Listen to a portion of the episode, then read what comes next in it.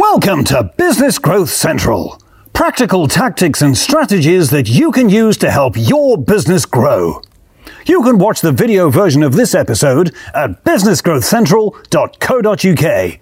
But now, over to you, Nigel. How am I going to Business Growth Central, where this week we're talking scorecards.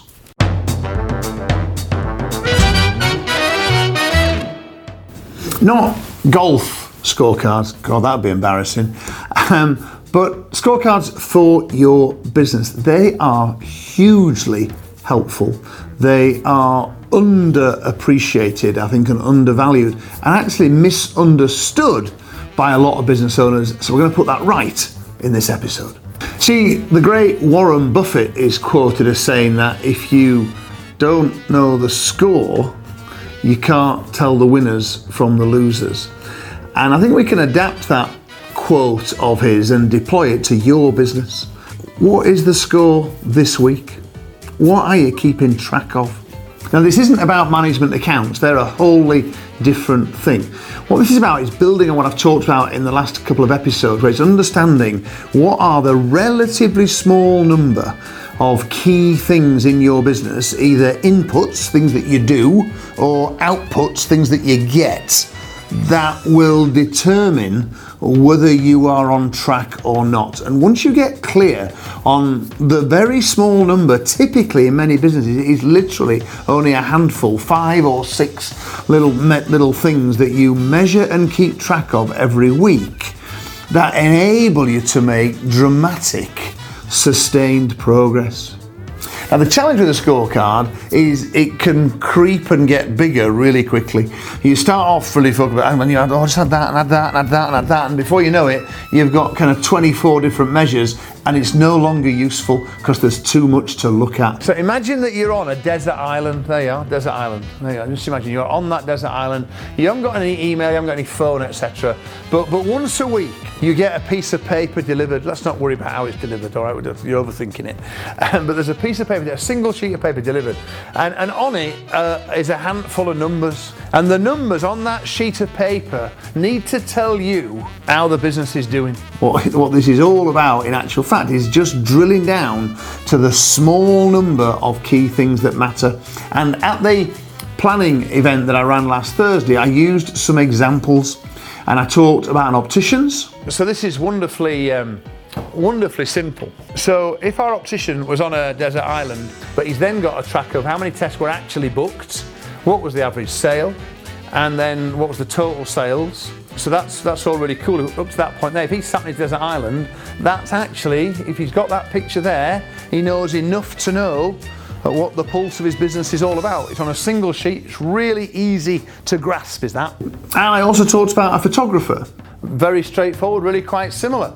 Same thing, so shoot capacity, how many shoots we actually book, what was our average sale, total sales, losses through not hitting capacity. But if you were that photography business owner and you're on the desert island and that sheet's coming through, you're okay.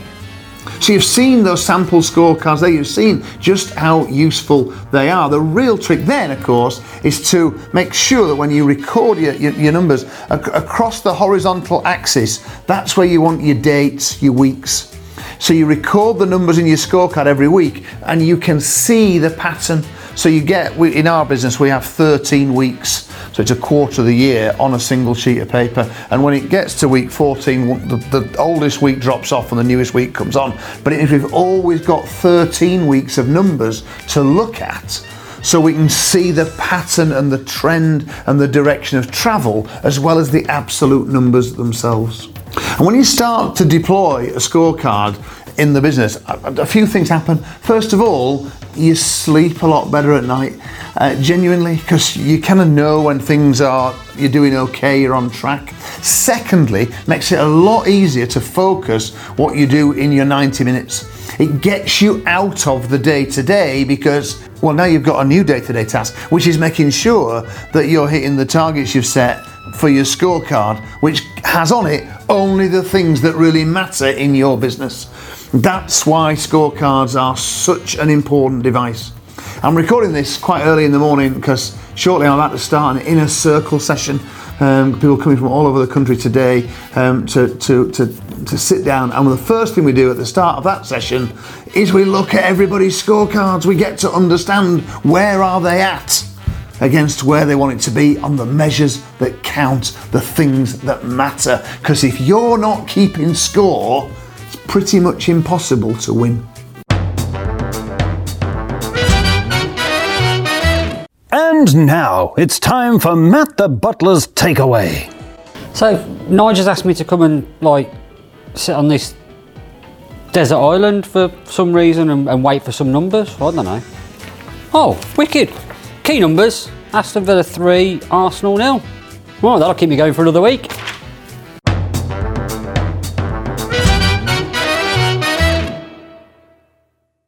Thanks for listening to Business Growth Central. Remember, you can watch all of our episodes in video form at businessgrowthcentral.co.uk.